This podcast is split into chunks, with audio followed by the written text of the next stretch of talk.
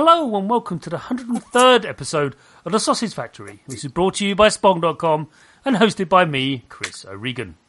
In this show, we interview video game developers and ask them how they made their start making games, what their influences are, and who inspires them. Split into two halves, the show initially focuses on the developer themselves, and the second half, we discuss the game they're here to promote, which in this case is Lifeless by Rigidsoft. Christopher, please introduce yourself and your colleagues. Hi, my name is Christopher. I'm the CEO of Rigidsoft, the developers of Lifeless. Uh, and I'm here with Marcus, one of our lead programmers. Say hi, Marcus. Hello. And Hampus, our uh, lead designer, I would say. Yeah. Yeah. Hello. Hi. And what do you? So you've given your titles and your names. Excellent. See, the first question's the easiest one. This is, it's that but, um, but there's, now it's going to get slightly harder. How did you make your start making flashy lighty video games? I call it flashy lighty as opposed to board games, which is also awesome. But anyway, um, so how did you make your start?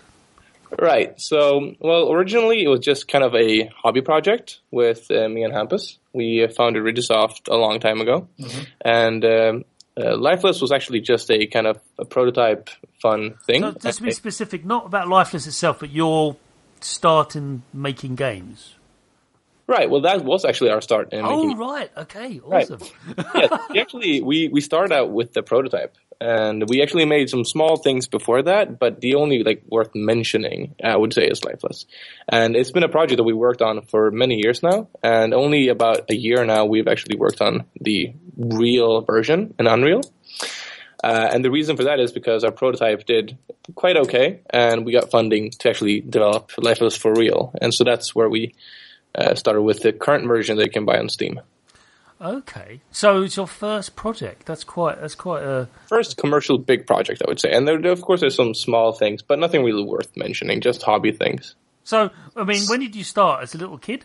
When you were like, I mean, I've had developers talk about their first game when they that they made on their, you know, their Commodore 64 when they were 12. Well, I mean, uh, in my case, Christopher here, uh, I would say, like, you know, I started modding and doing, you know, mods for games for, you know, when I was maybe 13, 12. Any particular So games been you a- want to mention that you modded for? Uh, well, I modded textures for quite a few games, but what I usually do was a game, a Korean game called Kal Online. It's it's a game I really liked and I modded quite a bit for. So that's my main thing. I don't know why you, you guys have. You guys done anything Um, else? To be honest, I've, I've always had gaming as a passion, but I never really thought about working in the game industry uh, until I decided that I wanted to do programming. But I mean, the gaming industry is really hard to get into, so I started my education as a computer scientist and just on a hunch decided to apply to Rigidsoft and they decided to take me in, even though I had no prior experience to uh, game programming whatsoever. So I've uh, learned as I've worked here for almost a year now. What are the things that you found as a developer, as a programmer now, that differ from what you were taught? What are the key things? What's the one thing that you find that you've had to learn very quickly more than anything else? Could you summarize it? Learn more quickly. Um, well, kind of. I mean, seeing as I have sort of an education in programming, which is really low level. I mean, it's it's really down to just handling tiny bits of computer memory and optimizing and everything. While working in an, in an engine like Unreal Engine, it's more like you have much more power. I mean, the, the tools are there for you. All you have to do is tie them all together. Uh, so I have continually made the mistake of thinking that I have to do everything from the ground up. And uh, as a game programmer, programmer, if you're working in an engine, you really have to start to realize the power in the engine that you're working in. I mean, it's not really that hard to be a game programmer, actually. So you have to let go. Is that what you're saying? Yeah, yeah, pretty much. Uh, it's it's quite different from being like I don't know programming in any other industry. Uh, game programming is more of High level. high level. Yeah, Yeah. Um, so, whereas you're more used to working in an assembly e- environment, or is that what you were taught in? uh, yeah, amongst other things. Okay. Yeah, uh, this what- most high level I've ever worked. Yeah, that's the lowest, isn't it? Actually, just looking at, and I said it on the show before. Everyone, take your drink now, but computers are just a series of switches. Yeah, Uh, I've said this before on the show, and it's like, they are. It is. It's just ones and zeros. At least the Yeah. ones we use. Let's not Yeah. talk about quantum because that's another thing. But the ones we use are just a series of switches, and uh, and that's what you're doing. It's like when that memory address is doing that, then make this zero. Yeah, pretty much. pretty much. Yeah, Continue to do that over and over again, please. That'd be great. Yeah. Um, no, that's, that's that's that's that's the sort of thing we like to talk about in the show. And it sounds a bit strange, but yeah, it's just like where did you come from? How did you make your start? Anyone else got starts before we move on to the next question? Uh, I mean, I, uh, I, I've been like, whenever I was a, or uh, back in the days when I was a kid, uh, I used to like draw uh, maps and enemies and whatnot on paper when I was really young. Um, so I've always like designed games, I guess. Um, and you know, I've, I've always um, had an eye for like art and whatnot. So I've always done done creative stuff. Uh, then like whenever I met, uh, when I met Christopher, that kind of transpired into making games. Actually making them. Yeah. yeah, Hampus was actually like um, he's a, a really good artist, and I use I studied programming, Yeah. so that's why where my like originally we were the team that made Lifeless, and then we just Yeah. kind of grew to, until what you know, it is now. Yeah. That's really good. Just so, yeah, sorry, carry on. Okay, um, just that I had uh, a query on as as the artist for a game like Lifeless, it's quite an interesting like uh, environment to, to, to build, isn't it? You, it's basically your your challenge to create desolation. Yeah, yeah. I mean, we we try to create desolation by um, destroying things and making very interesting scenery, uh, and not just you know making plain open fields, uh, not having anything in them. Because I mean that that, that kind of makes for boring gameplay, uh, at least in our opinion. Yeah, Uh. and it's it's just that uh, you've done an excellent job of making a barn look terrifying. Well, thank you. That's all right. That's an odd uh, compliment to give you, but you Yeah, do a great job of it. It's just like, see that little building there? Normally, it's just a building. Now it's a place of death. yeah, yeah. Know. Well, I, I think uh, what we're going for is, I mean, after the apocalypse, uh, the buildings are going to be quite trashed. I mean, as you can see in the game, most uh, furniture and everything is broken and rotten and dirty and everything, while the natural environment becomes more alive, you know, because no, no one's there to trample it, no one's there to, I mean, no, no more deforestation. So Yeah, we the- have a really rich uh, natural environment as well. the I mean, nature starts to take over. Yeah, yeah, I love those That's- pictures. Um, if humanity vanished, maybe got inspired by those images that were released a Yes, few years yes. ago, where just like, well, what if we just vanished? What happened? Well, Yeah, just, right. yeah, that's the whole point. It gives perspective. Like, well, just nature would just eat everything up and we'll be forgotten, just like the dinosaurs. uh, although dino- dinosaurs didn't invent the uh, um, internal combustion engine, at least not as far as I'm aware. They Didn't build That's- that's buildings either, but no, I just do the combustion engine thing as the most ridiculous thing. Like, okay, It's like, really? We, when we figured that out, oh, everything else went to pot. So, um, it's a bit dark. Thanks, Chris. Um, so, as creators, all three of you, because you are, uh, what are your influences? Do you think? What's been the thing that influences you? Not specifically just about Lifeless, but just generally. What's the thing you you'll find that you gravitate to more than anything else? uh, it's a tough question. I think it's really um, individual. I think uh, for me, I mean, I play almost every game I can find. Uh, it truly is my passion to just play games as soon as I have time off from work. And I think I draw influences from pretty much every new game that comes out. I mean, with every new game, some some studio has come up with some great idea that I, you know, I, I take and uh, try to convert it into some other own idea, you know. Uh, but I don't really have any specific source of inspiration. I myself become quite inspired by seeing other artists uh, work and you know just looking at other people do art, uh, and you know try to aspire to uh, reach that level too. Okay. Yeah. Okay. In, in my case, it's just, I mean, everything. It can really come from anywhere. Yeah. Uh, it can be a movie that I saw, and I'm like, I really want to make that movie into a game. Like, I really Yeah. want to do that, or like a song that really inspires me, or like a mu- music video, or I see something. Like, it could really be anything that just kind of go, it makes you go like, oh shit, I want to make a game like Yeah, that. that's true. Like when whenever you travel as well, like you, you see a really cool place and like, oh, I, I want to make this in, in Lifeless. Yeah. You know, it, Yeah, uh, for you artist people, I, I, I think yeah. that's the case. For a programmer, I can't really get inspired by art. Uh, I'm but sure I you mean, can. Well, yeah, I mean, of course, programming is, is more of an art than you might imagine. But um, I, I think, okay, the main source of inspiration for me would be like fun gameplay elements. Uh, in other cases, it would be if some game has some like amazingly smart solution to some programming problem that they solved in Unreal Engine that I didn't manage to do. Um, that makes me like really inspired to just figure it out or contact them maybe and just share knowledge, you know. Okay. Yeah, yeah, that's great. That's I, I do get a lot of um, people just turn around to me and they pause and go, I don't know, reality itself. Yeah, that's a good thing to, Yep. to be influenced by. But you, you definitely with Lifeless, you've just asked the question, well, what if everything went really, really bad? And Right. um, that's basically you know, um, making the best out of a very bad, bad situation.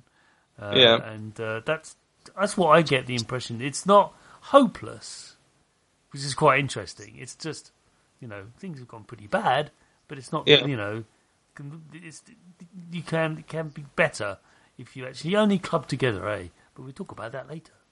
Uh, um, so, who, as as a developer, who do you most admire and and why? Oh, that's that's a really tough question. because a lot of developers, I don't want to hurt anyone's feelings. Uh, it, Uh, it can be a company, but uh, it doesn't matter. But uh, Yeah, I'm a really huge fan of Blizzard. yeah, same here. same here.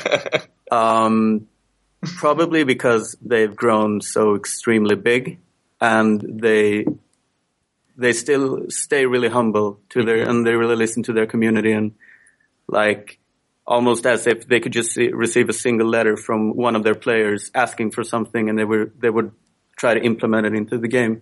So I mean it's um, it's amazing to see a company that grows so big can still stay like really humble and almost still keep the indie feel to them. Yeah, I, I really like what I really like about Blizzard is um, that they don't need you know new IPs and new versions of their games like every year. They can still you know make money and survive and actually grow really big by not introducing new IPs or whatever.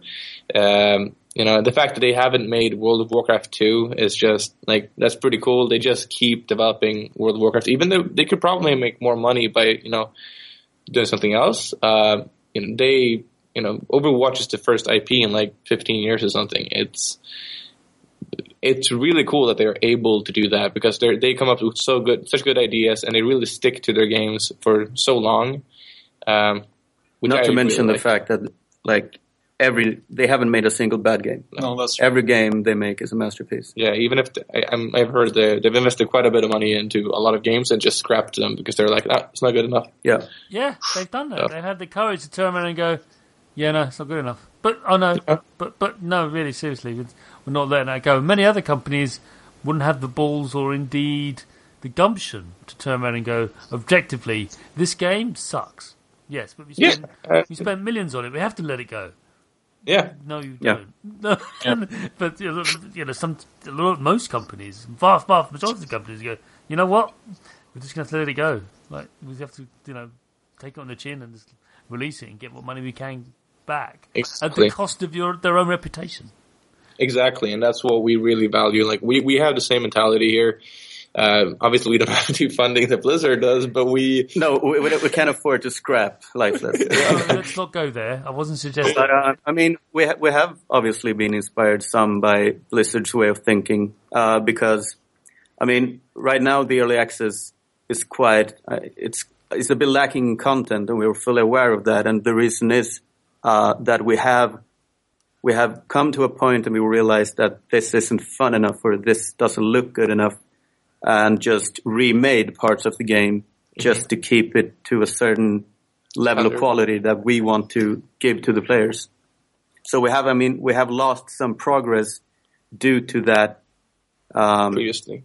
yeah, due to that way of like making sure that everything like stays on a certain quality level. Again, Yeah. this is something I've often said on the show. So take your drink, everyone. But every creative endeavor is extremely destructive.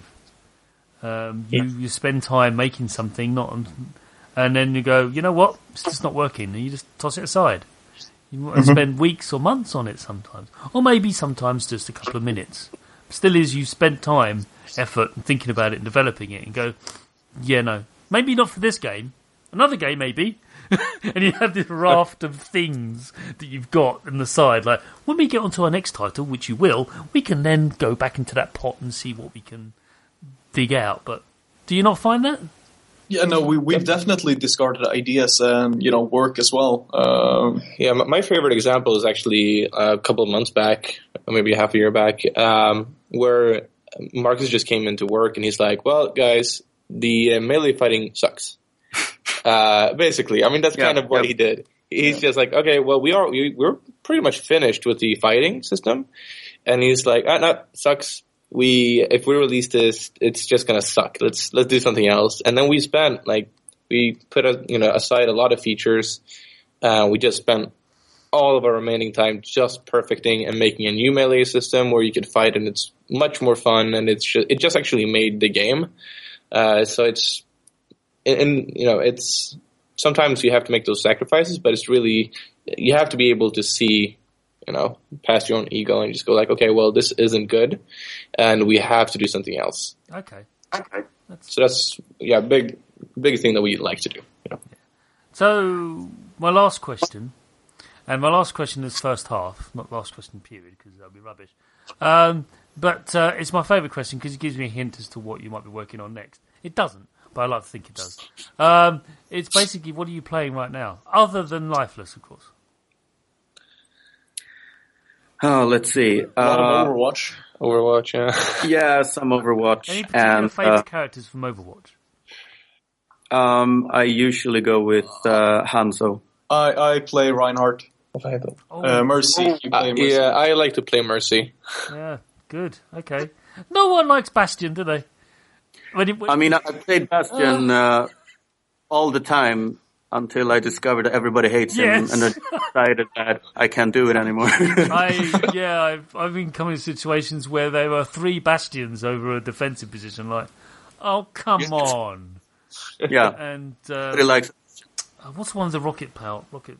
Um, Um, that has to be- or something, or- Pharah. Pharah, yeah. yeah. I just we just went. Let's just go this. And just we just take them out from above. We did.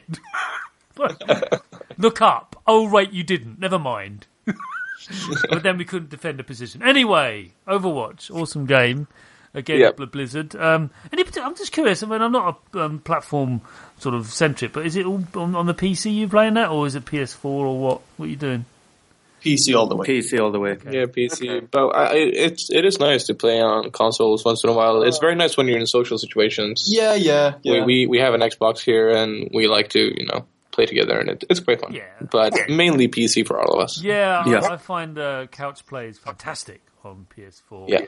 Um, uh, uh, Lovers in a, a Curious Space Time or something. I can't remember what it's called, but that's a fantastic space game where you're manning a spaceship and you're running around this spaceship and blowing things up, but the ship has to be controlled by different. Oh, this is fantastic, and that's really good co-op play. And of course, uh, Broforce is one of the funniest games I've played Broforce, yeah. recently. Uh, It's great. People's, um, you know, someone has said, I'm at maximum bropacity right now. I don't think I can deal with this. But uh, anything else you've, you've played recently? Um, I think for every day almost since I started here, I've played a match or two of Rocket League during lunch because I just love that game. I know. Um, When just- I don't know if you heard of it. I think I might a couple of times. Yeah. Um, no. I, Well, it's, it's a game where you drive around in a tiny car Yes. and you pretty much play football. I know. And it's genius. you describe it's that so to someone simple and and it's so fun. "That sounds like the worst game ever." Yeah, I know until you try it. It is fall in love. do you actually try it? Because I've played similar games like that over the years. I'm sure you have too. You know, games that that like you know, like the um, I don't know, Twisted Metal. I was never a fan of Twisted Metal. Never really liked it.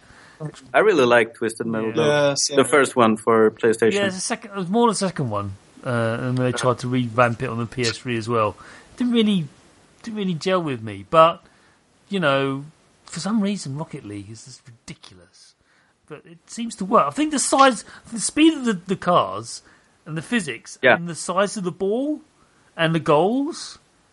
Well, the thing is, they- I think what makes Rocket League so good is that you can always become better at it. Uh, it it's easy. It's easy to learn the basics, and it's it's it gets fun pretty quickly. But you always uh, you can always try to become even better. Yeah, so it's it's really competitive once you start playing it seriously. Easy to learn, hard to master. Yeah, Yeah, just Yeah, I've only played that game with my chin. right. I've actually never played it on a computer. We were at a, at a event, and they had they've had Rocket League for disabled people, where you play with your chin. So that's the only time I've ever played Rocket League. yeah, it was really it really hard. worked. It, it was hard, but it worked. It worked. It was really really impressive that they could do that. Yeah, that's I've amazing. seen those things. It's just amazing what they do, isn't it? There's- Why why deny these people the, the delight of the games that you we all just you know enjoy as a matter of course? Uh, And uh, yeah, it's uh, but yeah, good choice on, the Rocket League thing. So yeah, it's it's it. I, personally, I'm flipping between games like that, but mainly Stellaris right now. Sorry. I just love my 4X games. What are you going to do? Uh, uh, and of course, now uh, Lifeless is entered to my to my uh, my repertoire of games I'm currently playing. Um, and also, a friend of mine said described that no one has a pile of shame. It's actually a pile of investment into the video game industry, which is a much more positive way of looking at it. Yeah. Uh, I still haven't finished Fallout 4, for example. I just can't get into it. I don't know. Um, I did three, but four just can't quite want to. Anyway, that's enough about other games. Let's talk about Lifeless now in the second half of the show.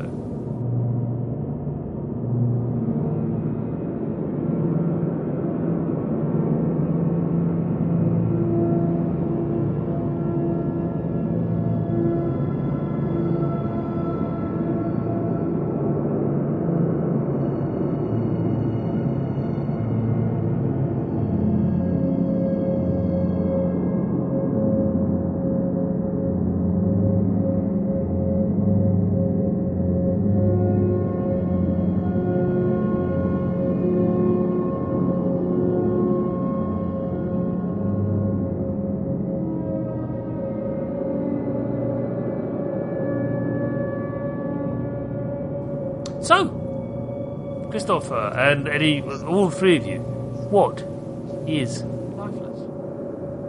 I'll actually let you guys answer that because you're best at it. All right. Um, it's hard to explain in just a few words. Uh, picture like I could tell you a bit about how the the idea came for it, um, because it's obviously inspired by many other previous uh, zombie apocalypse MMO survival games. I mean, the the charm about it is the whole um, like social experiment thing where you can either choose to help one another or just kill each other and take each other's stuff. And what we want to do with Lifeless is make that genre a bit more fun in the in the sense that we have uh, like player progression coming up. Uh, we have two factions splitting up the uh, the server into two sides, so you can enjoy the game. You can enjoy like playing in inside the world, battling against zombies, without the constant fear of being like killed by another player all the time. Just having fun, more of a PVE spec, PVE aspect, if you will. Yeah, we try to not have the same kind of kill on sight mentality as Right. as is easily seen in this type of genre. Okay, that, that's something that did strike me about the original, well, other games of the genres. We've already spoken about DayZ, but uh, yeah, killing people for their baked bean cans um, was a thing. Uh, Yeah, yeah. and uh, so, but so, but you've got these two factions then. So, um, what, what is it about these factions? How did they come about? Uh, I'm not the one to answer the backstory because um, I think we have we have some sort of interesting backstory. I just don't have it in the back of my head. I was head. more thinking about along lines of their design decision. Why did you have these factions? Right. So that that's kind of to combat the whole kill on sight mentality. Uh, because if if you have like half the player base is in the same kind of faction as you are, kind of like in World of Warcraft, then you have an incentive to actually like make friends, meet people, and not kill them at first sight. Yeah, it kind of also uh, my my my favorite thing uh, that I've heard and seen uh, about Lifeless and the faction system is I, it's, there's two examples that I have. One is when we were at a trade show and uh, we saw two guys. Uh, they were by accident playing on um, the same faction. They didn't know each other. They just they just sat down at two different computers and they just chose the same faction without knowing it and when they saw each other, they started trying to kill each other. And Right. then after um, a couple seconds, they realized, oh, I can't kill you. So what they did instead was they decided, hey, let's go out adventuring together because we can't kill each other. So let's do something together. And then they became friends and they played for a while and then they actually became friends because they, they sat next to each other. Um, and that's something that would never have happened if we they were able to kill each other. And that's something that I've also seen in many YouTube videos. Uh, recently, there was a YouTuber who created a character. He went in and he said he hated the idea of the factions. He's like, "Well, developers, if you're listening to this, this is the worst thing I've ever heard. Like, what, what are you, what are you thinking?" And then he played for maybe ten minutes. He met a group of players and they shared some guns. They talked. They had fun. And then he's like, "You know what, what guys, developers, if you're listening, I'm sorry, I was wrong." This actually works. I don't know why it works, but it actually works because we forced them not to be able to kill each other, so they became friends and actually had more fun that way. do- But there is still PvP though. Of you know. course, and we're, I'm going to talk about that in, later on in this, this, this show. But I do find it that the YouTube um, commentators do love binary kind of way of looking at life. It's either the best thing ever or this totally sucks. Like, Yeah, Yeah. pretty much. yeah. but he came around, Yeah, you know, it's so great, but good. no, he adores it. It's the best thing ever. So what I mean is there's, there's no no middle ground. Yeah. Um, Nope. But uh, it makes me smile when I hear that and see that. Um, Yeah. So yeah, I want to ask you about the AI now. Uh, Right. Because I mean, we've, we've described it well enough. You're in a, it's a, it's in a post-apocalyptic. It's near future. Things have gone very bad. There's been a virus that break out. Now there's sort of um, the they're not undead, are they? They're just people infected by things. Yeah, now they're they're- ravaging creatures, and some people are infected, some people aren't. Vast majority of people are, and they're all dying or dead or, or ravaging or killing others that aren't infected. And uh, I just want to ask about. Um, there is an impending sense of danger all the time, but the biggest sense of danger I've found is that um, is the is the is the monsters, is the, is the, the ravaging people. They're very active. I've found. What is it they react to? Is it that detail? Do they react to your movement, or is it sound, light? What, what do they react to? Uh, originally, they reacted differently to about anything you could do. Uh, you could sneak behind it, or they would react to gunshots, etc. Um, we did remove some of those features because during playtesting, we noticed that practically nobody uh, tried to sneak past them. Uh, when you start playing the game, what you want to do is you want to fight the zombies. So this the whole sneaking aspect of the game was temporarily removed until we we can afford to build that extra AI into them while keeping the game responsive. But as of right now, they they, they react to you if you're close enough or you make so- enough sounds. Yeah, because I went into a kitchen like shed thing um, when I first started playing. One of my first experiences, and it, I was just mooching around in the kitchen, not want to do anything, or trying to find something in a drawer. Then I looked up at a window, and there was this, you know, first one I ever encountered in the distance, and he sort of spotted me. He spotted me, and he started Yeah. roared, and then started running headlong into me, or headlong into the. And I went, so what do I do? Do I run, or do I just wait and see what happens? And that was my two choices. You probably think there's a fourth and fifth choice, but let's just go with the two choices that I gave to myself. And I went, I'm just going to wait until it happens. And it was great because the footsteps got louder and louder and louder, and he was dashing along. I was like, I'm just going to take him out. I'm definitely going to kill him, and or it or whatever he is. And uh, he bursts in, you know, and uh, yet lo, lo and behold, he wanted a piece of me, and I gave him what for. But it was genuinely, I was quite anxious. And I didn't know what to expect, what was going to happen, but this could have gone either way. But I thought, well, I could run, but I think running out in the open might have been more dangerous because I might run even to even more of them. So I thought, well, let's keep it Yeah. controlled and let's have a fight in this contained space. And it's, I just when I encountered that, it was one of the most. It was really shocking to see that they they could see me from such a distance, and just went, It's yeah. true. So I just wanted. Yeah, I think the, the main source of inspiration for, for our infected is probably 28 days later and 28 Yeah, weeks yeah, later. they run fast. Uh, especially, yeah, they, they run fast. They're really aggressive. They're like infected with pure rage, if you know what I mean. Uh, they're not your regular like brain eating zombies. No, Yeah, they're, they're- they're no uh, George Romero zombies. Yeah. One of the most terrifying scenes uh, is from 28 uh, weeks later. Uh, the opening scene where he's being chased by like 100 of the infected and just running through a field, and you can just see them in the background just sprinting after him. So that's kind of what we want to have in Lifeless, like pure panic. If, if you see a zombie, he's he's not going to give up until you're dead. Yeah, Just going to keep bashing you. yeah, that's and also uh, some people are always surprised when they play the game where they will stand like not too far away from the zombies and and they'll be like, "Oh, he's he saw me," and they're always as surprised the fact that he Yeah. saw you, Yeah. but you can see him. So it's not very strange that he can see Yeah. you, and I mean, so It's they just have a Walking Dead syndrome. That's what I've called it. Yeah. It's basically, Yeah. Well, he's just going to stand there and groan, right? Oh Yeah. God, he's running! Exactly. and they don't give up either. They don't have like a, you know, like an aggro range that's short and they'll just give up.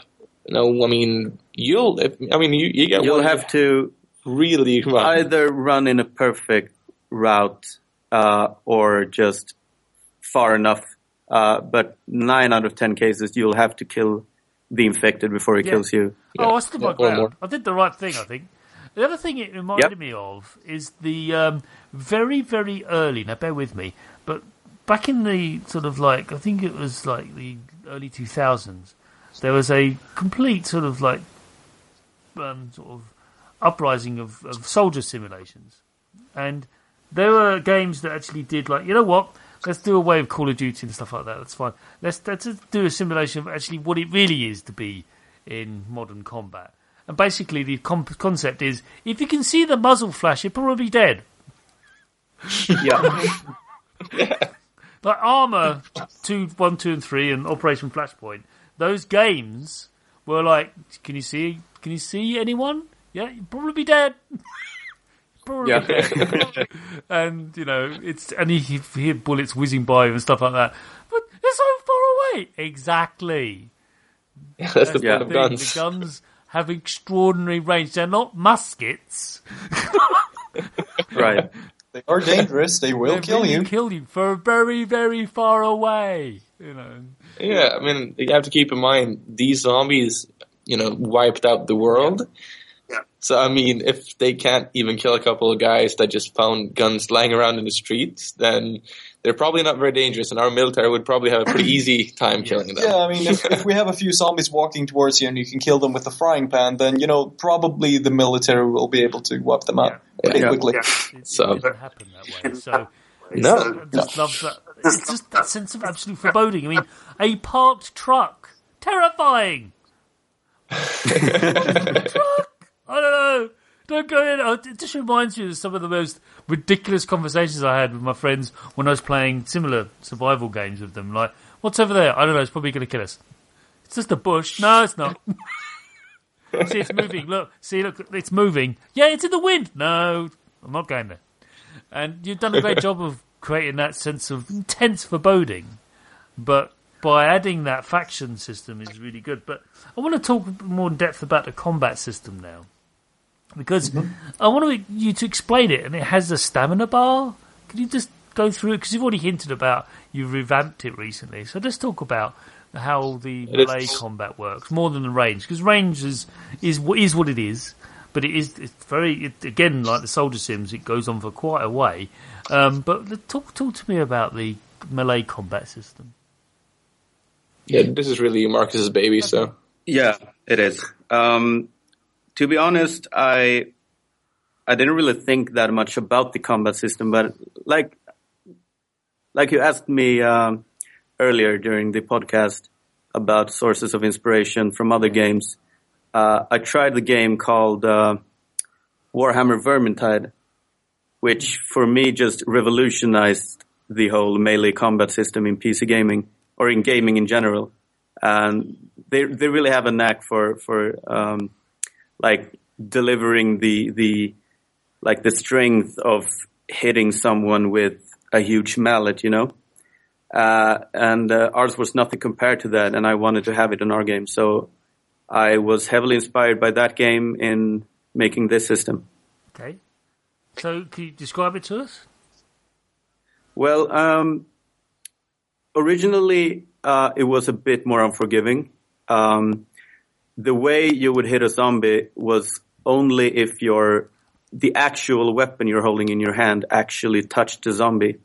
So we tried that out for a while. Also, by the way, uh, hitting a zombie cost stamina, so you would have to hit like every single swing in order to not die. Uh, so we tried that out, and testers didn't really like it because it was too difficult. Uh, it wasn't too di- difficult for me because I built it and I play tested it for like two hours a day, so I became a master of it. But obviously, people found it a bit too hard, so we made it a bit more like easier to use, uh, a bit bigger collision detection, etc. Okay, so it's it's it's. I, I did find it when I had that first combat. It was very instinctive, but I did like the idea of you swinging about the hammer and realizing that you're going to run out of steam, basically, uh, if you're not careful. Right, you have to time everything as best as you can. I mean, you can also block their attacks. So the the best tactic to to work with is just uh, blocking the infected's attack and then counterattacking with one of your own. Yeah, you can also do a charge attack, which is great when they're like roaring or whatever. Uh, So I mean, usually what I do is uh, I if a zombie starts chasing me down, I just uh, charge up an attack, aim for his head. Uh, usually with every weapon, it's an instant kill, but it requires some aiming and some like know-how of the system. Yeah, it's quite easy to get panicked by the, the mere presence of Right, right. Um, that, Yeah. That's quite a thing. And also, you can actually, you know, if you're not careful, if you block too much, they can actually break your block. And what happens then is you get dazed, and then you're really like you're dead. at least Yeah. if there's several zombies after you and you get dazed, you're you're basically boned. Yeah, you can't just like walk in a, a circle and just kill them easily. The the melee system is it's pretty good, and and so are the zombies. They're pretty smart. They'll jump after you, and so we, we They really are really, um, they're hard to calculate what they're going to do next. They're really random in their attack patterns. Uh, we made it partially so because we wanted the zombies to be really difficult to uh, encourage people to cooperate and play together. So, I mean, using a melee weapon is viable, but if you're up against two or more than two zombies, you're likely going to die unless you're like really good at the melee system. Or have really good gear. It just Yeah, feels but- like Usually, you'll need a couple of teammates. feels frantic, like desperate. Yeah. No, no finesse at all. You're not trained to do this. I- You're just you've got a large implement. You have no idea how to use it, but you know it's you swing it hard enough, it's going to cause some damage, provided it hits it. Right. Uh, and that's what I felt. It just feels like a panic. And you're right. the only way to really win from this is like that ridiculous scene from um, Shaun of the Dead when they beat up the. Um, yeah, you know the bit where they actually beat up um, With the queen? Where, you- no, it was when uh, the innkeeper, not the innkeeper, the the bartender. Um, he was possessed, and he was the uh, the landlord, the, the pub landlord, I should say. And they started hitting Uh-huh. him in the time of music. yeah, Right, right. They queen, and they're hitting Yeah, him with. because one of uh, them couldn't do it, but all of them did. Yeah, Yeah, yeah. okay. So, scavenging then, um, really important. I found in in uh, Lifeless. Could you? What would you offer as player tips for new players without spoiling anything? What would be the first thing you advise to a new player? Because you are actually dropped into the deep end and go, oh, go on, off you go. But as as a little like, Right. little test, just a just a little bit of help. What would you say to someone sitting down? You Just sit down and go, okay, you might want to do this. You might want to pick up everything you can find. Yeah. Probably. Also, open up drawers to find like food and, and ammo, and like look in uh, small closets and whatnot for weapons. Ammo is probably right now in the game the most valuable currency you can have. Yeah. Uh, because you run out pretty quickly. It's really effective against infected, but it's really scarce at the same time. Um, also, always check every weapon, E- even if you already have that type. Uh, the weapon stats are randomized and can be more rare than others. So it's also it's always worth to compare new weapons and switch them out, even if they're like the same model. Yeah, or even the same rarity. Like we Right. have uh, uh, white, gray, green, blue, and purple ones, but even like uh, two two different purple AR-15s, let's say, they can have different stats as well because they're randomized Okay. each time. Right. So you've got different coloured weapons and no orange then yet. Not yet. Not yet. Uh, so I'm talking as a former WoW player. Oh wow! Yeah, that's that's the color Yeah. code you have, you have to, to use it now. go. There's nothing you can do. There's like, oh, we've got purple gear. Yeah, then I've got that in a raid. Did you? Nice. Yeah. Same in Borderlands as well. yeah, right? yeah, yeah. it is in Borderlands, um, but that has numbers appearing above creatures. I never really got over that. Um, so, my last question to you, and it's related to spoke, what we spoke about earlier, but I think it's so core to the game, to Lifeless that is, that I want to expand on it, and I wanted you to project into the future, and hopefully this would be a nice problem to have. All right, but you've Sure. made these factions, two of them at the moment. I'm assuming there may be more, but that's between you and your own, you know, design chart and program and what have you. But let's assume the two remain. As the game progresses and evolves and more and more players play and log on, are you finding, and this is from personal experience from playing lots of MMOs over the years, especially Star Wars Galaxies, I'll tell you a story in a moment. Um, but it's have you found how are you going to deal with eventually these these two factions are idealistically opposed to one another in almost every way almost not quite um, what's going to happen when there's going to be conflicts erupting between these two sides how are you going to manage that We'll let them deal with it, I think. It depends on what you mean. Uh, the idea is for there to be conflict. Yeah. The idea is for you to bond with your teammates, and the enemy is the enemy. And that's the, in our opinion, the Yeah. fun part. Um, you know, in in other similar games, you'll have uh, everyone being the enemy. But here, you know, we want people to create a community, but we still want that the fun in the PvP. And so when it comes to the conflicts, you know, go at it. That's kind of the point. It's kind of when you play Battlefield or any similar game, there's a, it, you know, the point is to kill the other team. Yeah, but cl- conflict is what the game's about, isn't it? but there's Yeah. so much more to lose in this particular in, in lifeless than there is in Battlefield. Battlefield is just going to respawn on the other side of the map and probably take another ten minutes to get to the other side to get shot again.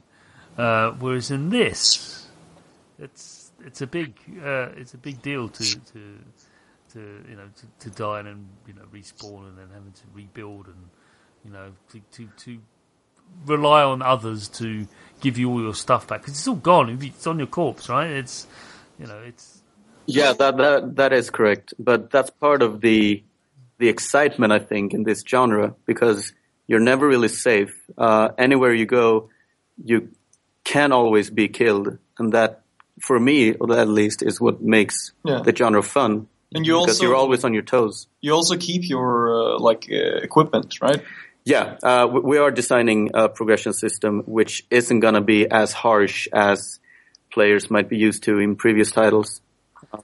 You won't you won't lose your skills whenever you like Right. them. And, So you, even though you die, it will be a minor setback, but you can pretty much continue uh, exploring and, and progressing Yeah. further. I just um, Star Wars Galaxies. I was Imperials, and we'd have this siege of rebels because they were the majority. Because you know we liked being. You know we wanted order. What's, what's the harm? And uh, we would get sieged by by because that game was extremely player driven, and uh, to the nth degree, the economy was driven by the players and no nothing else. Um, and that led to all sorts of ridiculous conflicts and, and problems. Um, and uh, so, for, I'm just I'm just curious as to how you thought you're going to manage it. You're going to do Eve Online method, like just let get on with it. Go on, do your thing. We'll just give you the tools to to thing. And if you find one faction over, because both factions are exactly the same, aren't they? Yeah. Pretty much. I mean, they have these same. Uh, they're very different in like the fundamental uh, like ideas and ideologies, but they have the same opportunities and everything. They just share a different part of the map, and um, we do want to make them more more different, though. yeah, we're, we're gonna, but not much. They're gonna always gonna be- Aesthetically, uh, their styles are going to be a lot more different and in- interesting. Right now, they, they look pretty much the same, uh, but we are working on making them more interesting. But yeah, but the idea is to let the players, you know, create their own content in, in a way, like to develop the economy and, you know, we, we don't want to ma- manage everything. It's much more interesting to see what people make Yeah. out of it. As We have we have we have discussed some ideas about. I mean, as the whole social experiment uh, style of the game is what made this genre interesting from the beginning. Uh, we want to try out some things ourselves, uh, but in our setting, this faction-based setting. Uh, for example, if there was some sort of uh, PVE event in the game, perhaps that would force the two factions to have to cooperate. And uh, if this uh, huge boss that they t- take down together drops some really cool gear, how will they um, decide who gets it? Will there be a war over the loot cache, etc.? Uh, there are many interesting things to try out, e- even though we almost like do this hand holding and put the players, forcing them into teams. Yeah, I, I get that. I can see the potential. That's why I wanted to draw that out of you because I, all sorts of things you could do all sorts of things with this, and um, Yeah. I definitely think it. That's my personal opinion. You may want to push away from that, but I think if you did follow some aspects of the Eve Online model, of just letting them get on with it, I think you'd be quite rewarded for it. And it sounds like you're going to adopt that. It, it's the most interesting for us as well, not having to control everything and just, you know, I mean, let, letting players uh, create content or like creating the game in a sense. Um, And it credits the players with some intelligence, doesn't it? And creativity themselves. Yeah. Um, I mean, look at the Mario Super, Super Mario Maker thing that exploded because it's Yep, you yep. know making levels. The, the whole thing, like the idea, like when you describe it on paper, this is really bad, and then turns out it's one of the best games on the Wii U, and it's like, yeah, here it is.